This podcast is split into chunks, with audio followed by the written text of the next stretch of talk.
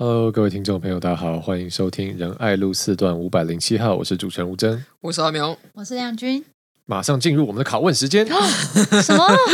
因为在之前的节目播出以后呢，我我上次呃跟我一个朋友吃饭，然后他说：“哎，我听你们的节目。”然后我说：“哦，真的？你听哪一集？”他说：“我听中央空调那一集。”然后他就说：“哎，你可以帮我问苗博雅吗？就是他是不是以前很常被人觉得是中央空调？我我觉得我比较像中央冷冻库吧，冷冻库。就是我对人好像很少听到谁说什么哦，很温暖啊，觉得什么什么的。可是你看，这是一个真的跑去听我们节目的听众朋友。”然后他觉得居然没有问到这一题，对，所以可见他觉得你一定是中央空调，就有高度中央空调的形象，他才会这样问。欸、你知道我以前高中的时候还发生一件事，就是高一升高二不是重新分班嘛？对。然后就是高二就认识一批新的同学，嗯、就是之后有一次在聊天的时候，就是新认识的同学就说啊，原来你这个做人是这个样子啊！我以前都我以前很讨厌你，然后我想说啊，我以前又不认识你，你为什么讨厌我？他就说哦、啊，没有啊，因为就是有时候在走廊上啊，看到你走过去的时候，我就觉得哇，这个人看起来也太讨厌了吧！哦。秋秋皮秋的感觉，所以我就我很困惑啦，就是这应该会是中央空调吗？如果是中央空调的话，应该是类似比如说稳定二十一度的感觉， uh-huh. 中央二十一度、哦，高冷型中央空调，高冷，高冷，高冷好吧，嗯，但没关系，我觉得这个这样的形象，或者说为什么听众朋友会有这样的印象，蛮有趣的。我们，哎、嗯，那我再问一下，那你、嗯、那你高中的时候是，你应该算是风云人物吧？很受欢迎吗？我不知道我受不受欢迎、欸、因为这种事情都不是自己决定的。我觉得像中央空调还是暖男这个应该都不是自己决定的、嗯、所以我我高中的时候有选学生会长、欸、那时候叫做班联会主席、uh-huh. 然后呃，也很谢谢各位学姐给我这个机会能够当选为大夫，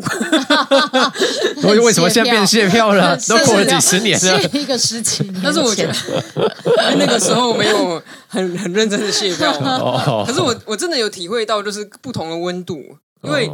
一般人可能会觉得说，啊，你有在这个学生校园选举里面当选，代表你可能是个风云人物，很多人这个欢迎你，这样很多人支持你。嗯，那其实反过来说，也有蛮多人对我有意见的，因为以前北一女中，我不知道现在还有没有，但是以前有一个叫做双向沟通大会的东西，什么、啊？就是全校的人到活动中心去，然后班联会的人在中间。就是跟大家简报自己的业务、oh. 然后接受全部人的提问。哇塞，这这不是间接民主哦，这是直接民主哦。但但仔细想一下，双向沟通是有点重义，如果单向的话就没有沟通了嘛。啊、呃，单向施压大会。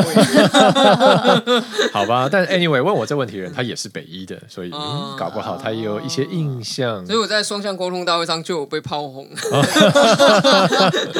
好，很棒。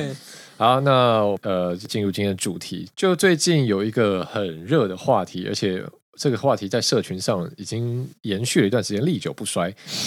没错，这个就是这个冷风吹了十分钟事件，这个现在已经变成本年度最大悬疑案、呃。我不知道大家有没有follow这个事情？但基本上就今年元旦一月一号的时候，这个很多政要都去参加总统府的元旦升旗嘛，然后呃，台北市长柯文哲也有去嘛。那但是后来不知道为什么。就一直传出，呃，可能像柯妈妈或陈佩琪都觉得说，哎，是不是总统府恶整柯文哲，居然让他自己在外面站着吹冷风啊、呃？然后，呃，民众党那时候也有出来谴责说，总统府这样恶整台北市长太没有，实在是太没有太没有气度了，然后太过分了这样。但这个事情到现在就是一个罗生门，因为最近就陈佩琪又把这个事情拿出来炒嘛，那他就是说。据陈医师宣称呢，就是总统府寄给柯文哲的邀请函，故意提早了十分钟，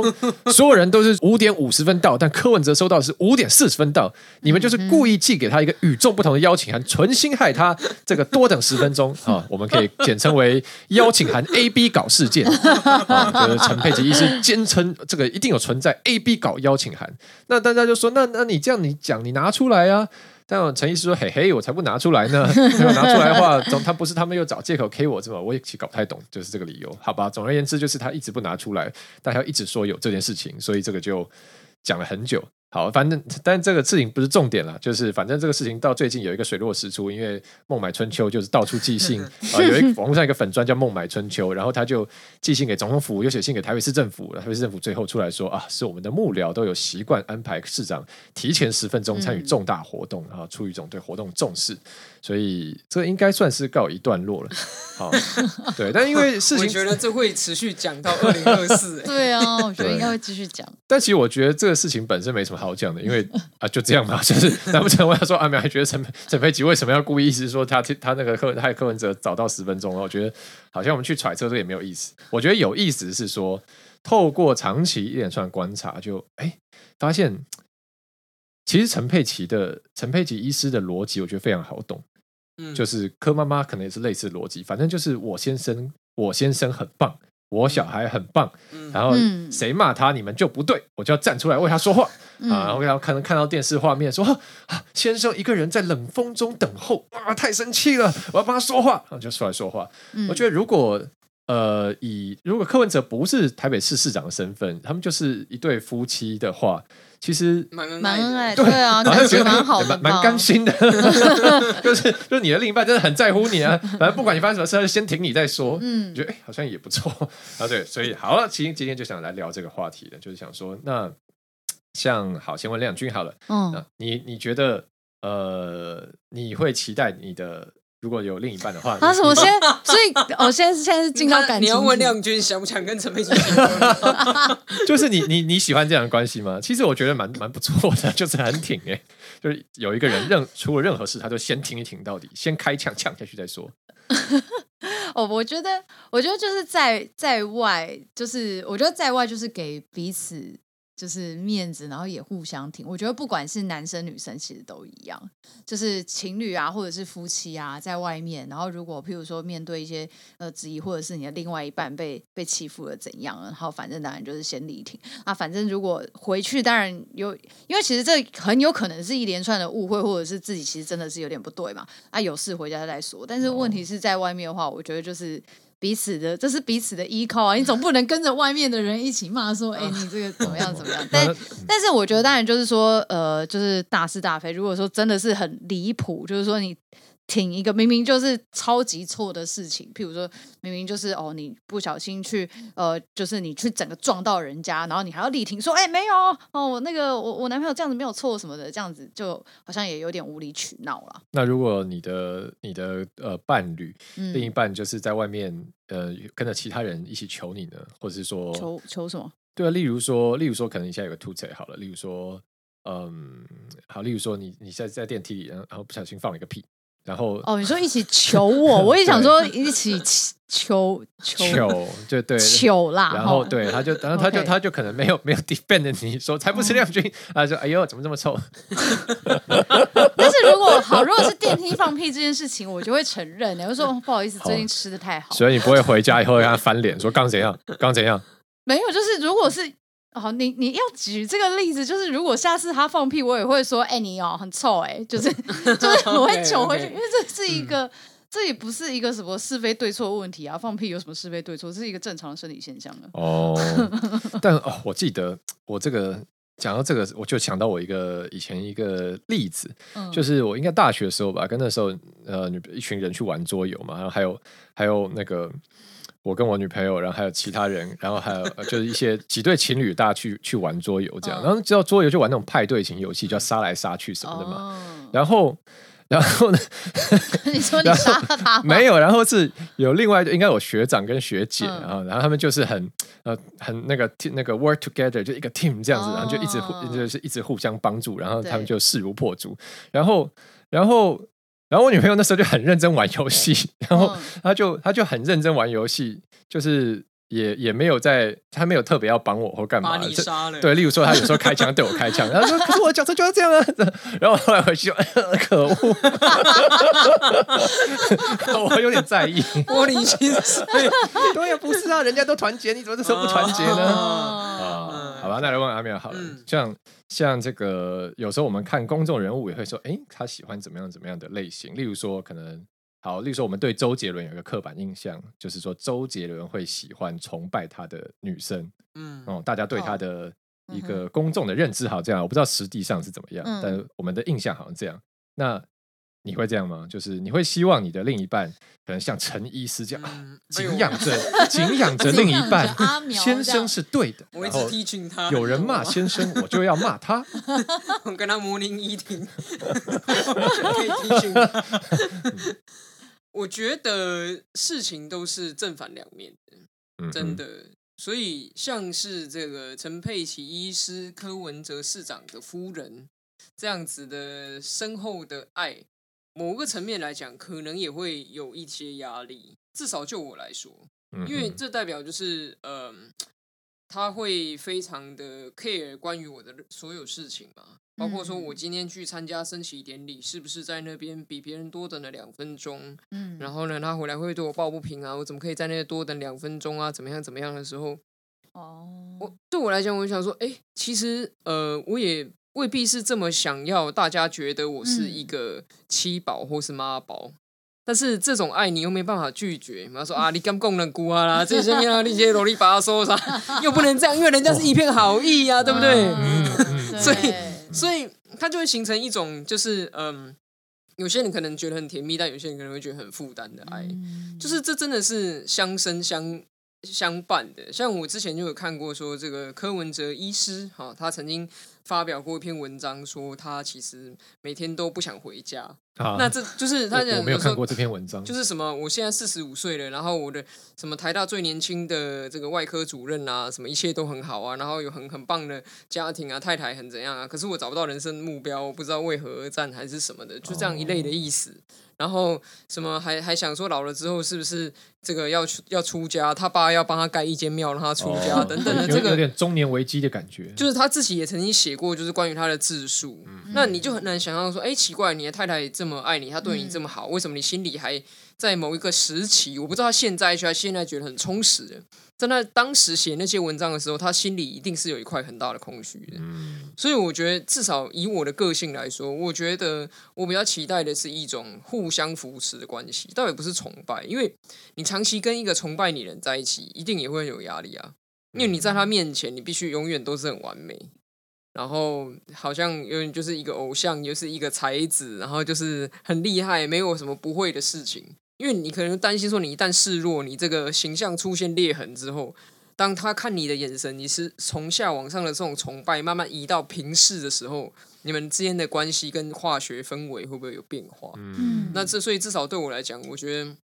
我还是希望说最好大家一开始就是平视的，嗯，那那呃可以互相扶持，就是我也可以有脆弱的一面，那对方也不会觉得说哎奇怪你哪呢，嗯，那我觉得这样的关系可能是对我来讲比较健康。嗯，我就想到一个经典的台词是，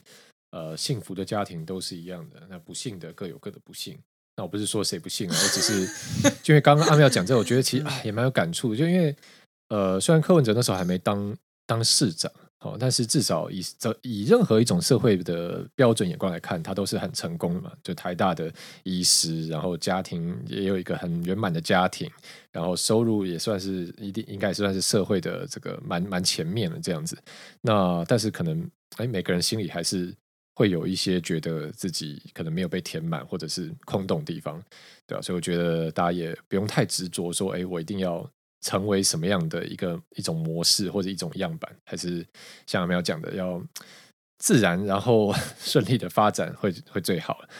但讲回来，呃，我们还还是把话题拉回政治一点好了。就是我觉得这个里面，除了我们刚刚讨论呃不一样的关系，呃，可能对每个人来说是长怎么样之外呢，我觉得另外一个可以讨论面向是说，我觉得这里面有个冲突啦，其实就是因为我们看到说陈佩琪医师真的很爱柯文哲，所以他常常会站出来为柯文哲讲话。那呃，也有一种论点是说，哎，这个身为一个首长，就是台北市长，或者是假如你是总统好了，你你如果是这样的首长的另一半，你不应该呃常常做一些政治性的发言，因为这样某种程度会被你会被解读为啊、呃，这个是首长的表态这样。但是呃，我们看到说，可能例如说陈医师或者是支持陈医师人也会有另外一种论点是说，哎，现在都什么时代了，那陈陈佩琪又不是柯文哲的附属品，他当然可以发表自己的意见，他可以发表自己的看法。那亮君怎么看呢？嗯，我会觉得像政治工作这样子，呃，应该是说大家觉得高关注度、高社会性的工作，那你要去呃去切割开来说，哦，不管是你的家人或是你的另一半，他的发言跟这个政治人物本身没有关联性，那我觉得其实是很难的。然后再加上说，呃，大家都会讲说，呃，不要有什么诶家族政治啊，或者是怎么样，或者是我们在选举的时候，我们应该是选那一位政治人物，而不是他的家族嘛，吼。所以就是说，如果当就是呃，像刚刚讲的状况，就是说，譬如说我们选了一个政治人物，结果他呃爸爸妈妈吼都这个品头出来吼，对大家的评论吼，大家对于他。他家人的评论，然后就是呃，都有各种评头论足，或者是教区啊等等的这种。其实我我觉得某种程度上，它会让这个呃政治人物或者是这个首长，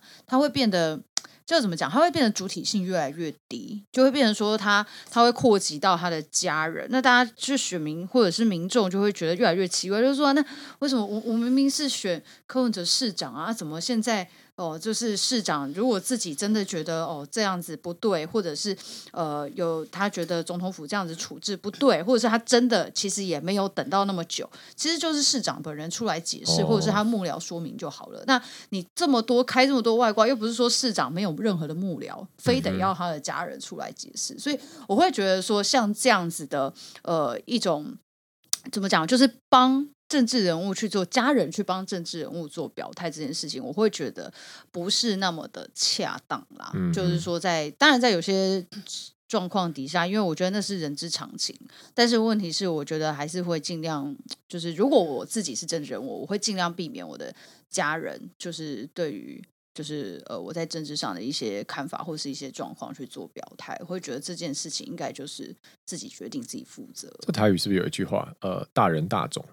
大人大种啊，大人大种，大种大种，就是就是你已经应该可以自己出来说话，自己负责了吧？对啊，对啊。嗯、那阿淼呢？阿淼怎么看？我觉得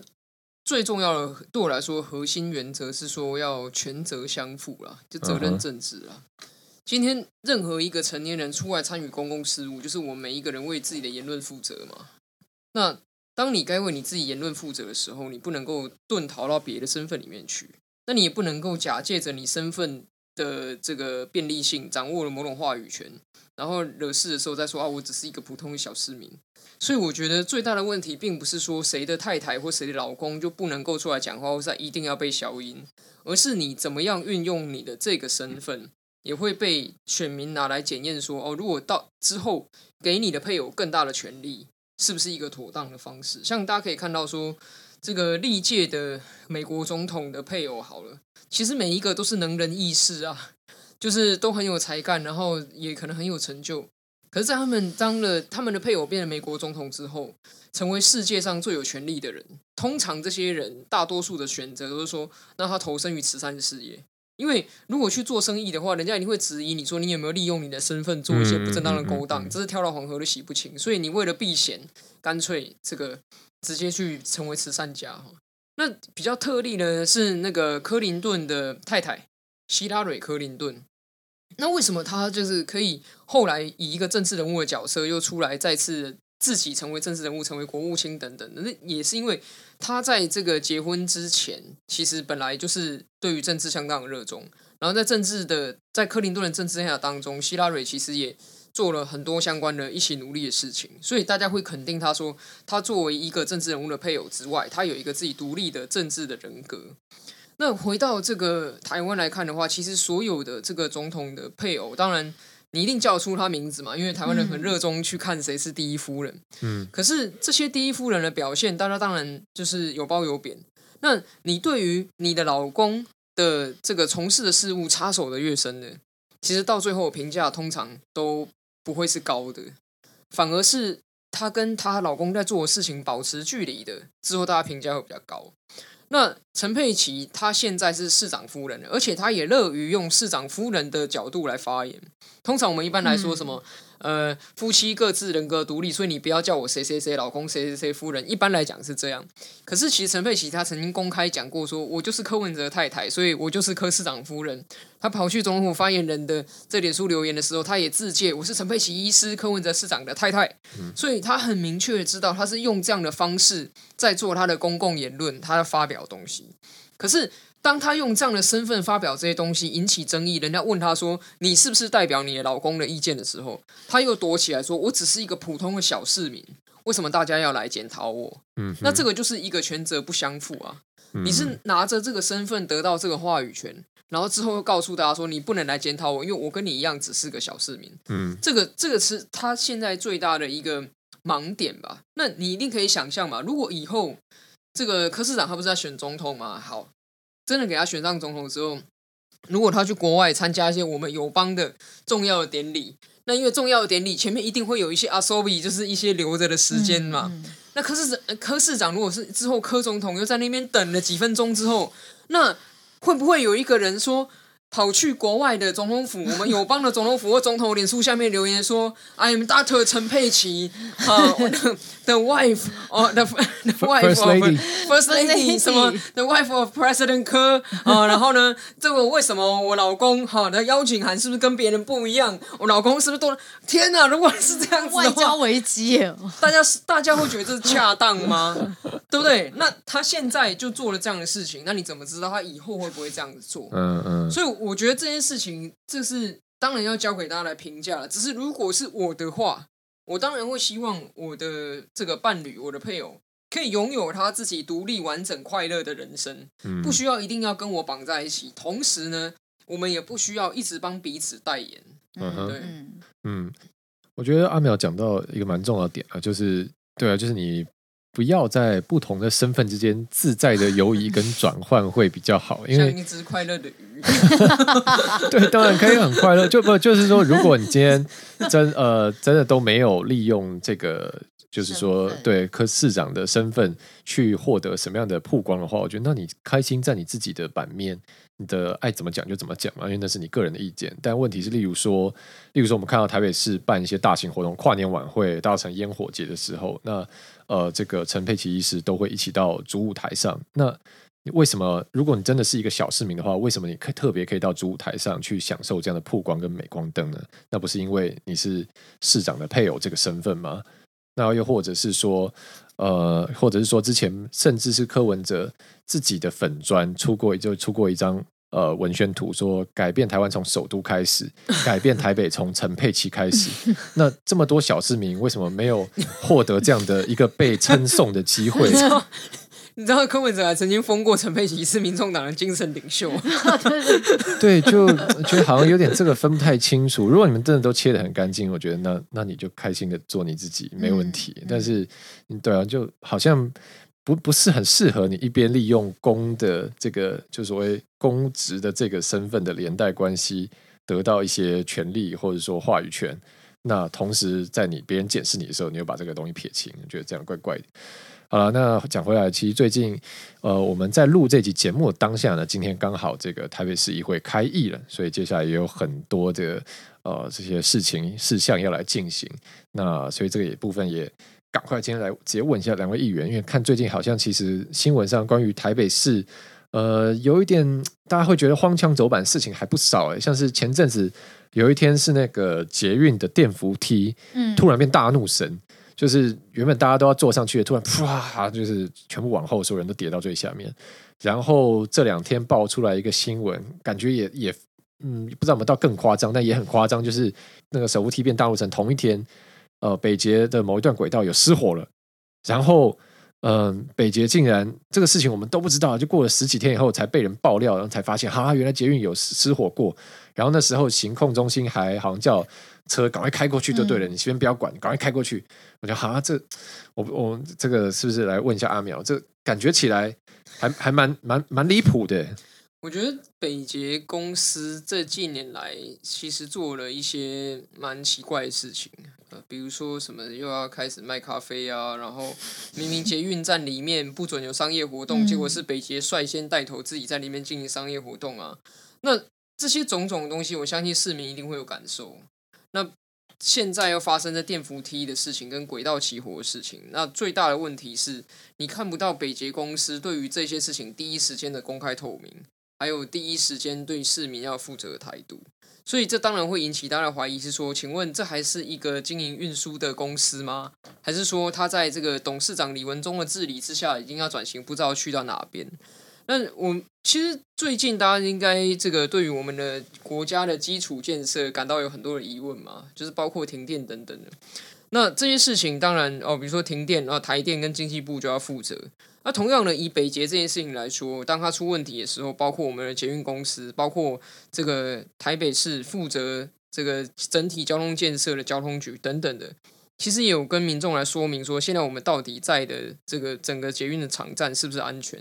可是到目前为止呢，其实北捷公司都是好像议员讲一下，议员推一下，他们才动一步。包括那个电扶梯，我最近在调资料，发现说，其实这个所谓的超过了这个使用年限的电扶梯的数量非常多。嗯、但北捷公司的意思就是说，哎，其实这个法律上规定的使用年限呢，它只是最低使用年限。也就是就是它不是保存期限的概念，它是说你至少要用这个年限，那用超过之后呢，能用还可以继续用。可是我现在就追问一个问题啊，就说好，那你会什么时候，你会依据什么条件来判断它不能用？其实他们讲不出来。今天出事的那个是蓝线的，对不对？电扶梯，但其实在这跟大家报告，我调出来资料显示，台北捷运公司从来没有按照使用年限汰换过任何一条电扶梯，连我们选区内的最久的木栅线的电扶梯都跟当时通车的时候是一样的，所以更老的电扶梯都一直存在于市民的生活之中嘛。那你可以说哦，大多数时候都没有出事，只有这一件出事，没错。可是你是不是要等到出事了你才要换？那如果是这样的话，这不是每次都要经人体实验证明这电扶梯有问题？哇，这怎么得了？很严重哎！所以我们的电扶梯也需要危老重建计划。对，就是说它怎么会没有一个标准去评判这个电扶梯有没有危险？嗯，就是好像要等到危险发生了才证明它有危险。嗯，那这这显然不是市民可以接受嘛？还有那个轨道起火的事情，前几天这个简淑薇议员他有开记者会。那其实我这边还掌握了一些更多的资料，之后会在这个公开的跟大家来说明，因为资料还在整理中。不过我只能说，这个捷运起火其实非常夸张，因为在当时的所有新闻里面，这个新闻媒体报说台大医院站有浓烟，结果北捷完全没有告诉我们说里面是因为有火，嗯，他只说啊浓烟啊疏散着就没事，而、啊、而且更离谱的是，你看简淑梅议员他公布的影带里面，他这个。呃，火上面有一台列车开过去嘛，但实际上跟我根据我掌握到的资料，从火上面开过去的列车并不止一列，嗯哼，然后那个火烧的时间也不是只有捷运局所说的这几分钟之内就处理完毕，可是已经有议员开了记者会了，结果他给出来的答案还不是最公开透明的答案，嗯，那你说这这间公司提供了每天是几百万人的交通运输。这样的安全性，我们市民到底要怎么放心？嗯哼。那如果说这是中央的锅的话，你猜民众党的立委会不会现在立刻已经叫哪个局长或是哪个董事长下台？嗯哼。但是台北捷运的董事长做得非常的稳，就算他的经营绩效、哦、可能很差，然后就算他出了这么多包，还是稳如泰山。那至于各中原因是什么？有人说那是因为他是柯文哲的高中同学，嗯哼，是不是这样？我不知道。可是我只能确定的是，这个人确实过去并没有任何交通专业。那他做北捷的董事长做到现在绩效是这个样子，那柯文哲用人到底有没有问题，就让大家自己去评断。嗯哼，像君这样听起来北捷蛮多螺丝都松了，是不是这样？之前呃，北捷其实在那个呃，我之前就有提到说，他们开始在这几年有非常多的花招，包含在去年其实熊好券要推的时候，然后北捷也来分食这个熊好券的大饼啊，吼，就是因为呃北捷连年亏损嘛，吼，那因为其实呃北捷大概主要的那个收入或营收其实都在他们的业外收入，嗯、就是他们的呃这个北捷的，就是这些商店啊，吼，或者是一些就是什么爱友。像或雅尼克国之工坊、哦那个、办演唱会对之类的对、就是、很多人可能不知道我们台北市的小巨蛋, 小巨蛋、嗯、对是归北捷管的对但是猫缆就亏很惨但儿童乐园还算不错、哦、这都是北捷管的对所以就是说其实它的这个收入来源、哦、基本上都是来业从业外收入进来的那因为它的本业不断的亏损那再加上去年因为疫情的冲击所以确实大众运输的这个搭乘率有一度的下滑那所以在去年的时候熊好券就一度北捷也要纳入这个熊好券的大饼也要来抢分食那当时我就一直坚持说哎，北捷明明也是台北市政府持股超过 百分之五十 的公司为什么要来抢熊好券熊好券明明就是说我们是为了这些、呃、民间的这些、呃、小店家然后希望市民能够在这些小店家来去消费然后达到这个促进、哦、促进民生经济带动这样子然后但是你如果北捷的公司你又来抢食这一块的话这样子就是与民争利啊那没有想到那时候我讲的我讲出来之后呢然后诶不知道为什么市府啊或者是北捷公司他们就是啊拜托这个诶他们也是因为呃本业的收入也是下滑、啊、所以如何如何但是我很生气我就觉得说对于一般的小市民而言相较于台北市我们台北捷运还有非常还有基金还有这么多的财务杠杆那小市民有这么多的财务杠杆吗那你要相较于、呃、这些市民朋友他们在三级警戒的时候所失去的财务损失跟北捷相较于北捷这几个月的才那个、呃、搭乘量下滑我觉得小市民的经济 更, 更应该被照顾吧怎么会是 你, 你北捷来跟我们吵这件事情所以当时我们在财经委员会里面包含苗博雅议员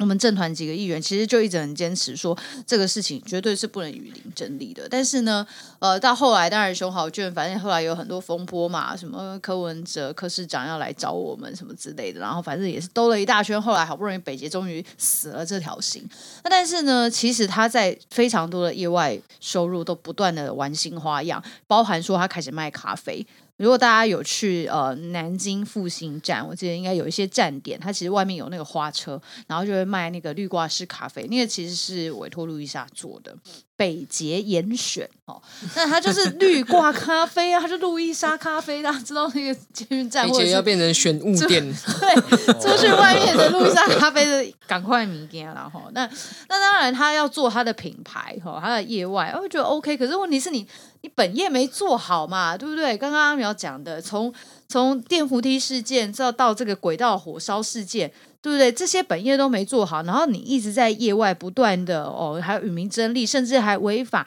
明明这个在呃捷运站里面不能有商业行为，然后在进站之后不能吃东西，但是你又硬要开这个微型商店。那 那, 那如果北捷来跟你报告说，报告议员，我们就是想要汰换这些老旧的电扶梯，所以才开始卖咖啡的，这样可以吗？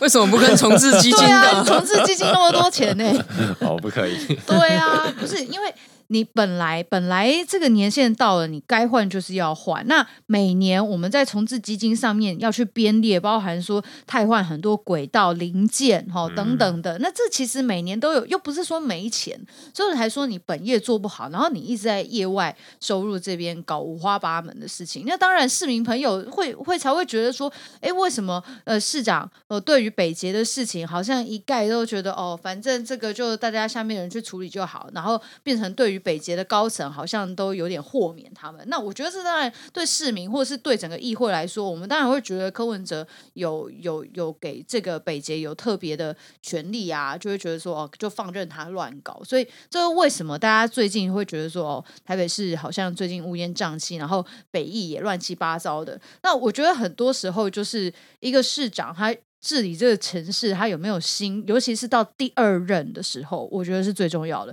因为通常到第二任就是他不连任了嘛，然后呢同时间也应该是他八年来的总结，他应该要交出一张漂亮的成绩单。但如果在这个时候你去看他面对市政的态度是这样子消极，然后推脱推诿，然后把所有的过错通通丢给属下的话，那你就可以知道这是个市长这八年来，或者是他接下来想要挑战大卫，他的他的心态是什么、啊、嗯哼，好的。所以接下来还有非常多这个市政方面的事情要靠两位议座来监督了。那因为今天节目也到尾声啦，所以这边再次跟听众朋友呼吁，那也不是呼吁，来宣布呃、广传就是没有啊，就是我们节目就是一个非常开放非常多元的平台，大家不论是对于这个关系面面啦，有想聊的话题、想问的问题，想问苗博雅以前是不是中央空调，或者是对最近台北市市政所觉得议题，觉得啊，真百思不得其解，怎么会这个样子呢？怎么怎么捷运 T F T 好好搭一搭会落掉下来呢？都欢迎呃这个传讯息给我们，让我们知道你们心声，跟你们对什么话题有兴趣。好，那我们这边就是一个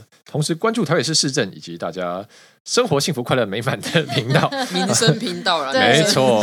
好了，谢谢大家今天收听这期节目，我们是仁爱路四段五百零七号，我是主持人吴崢，我是阿苗，我是亮君，我们下期再见，拜拜，拜拜。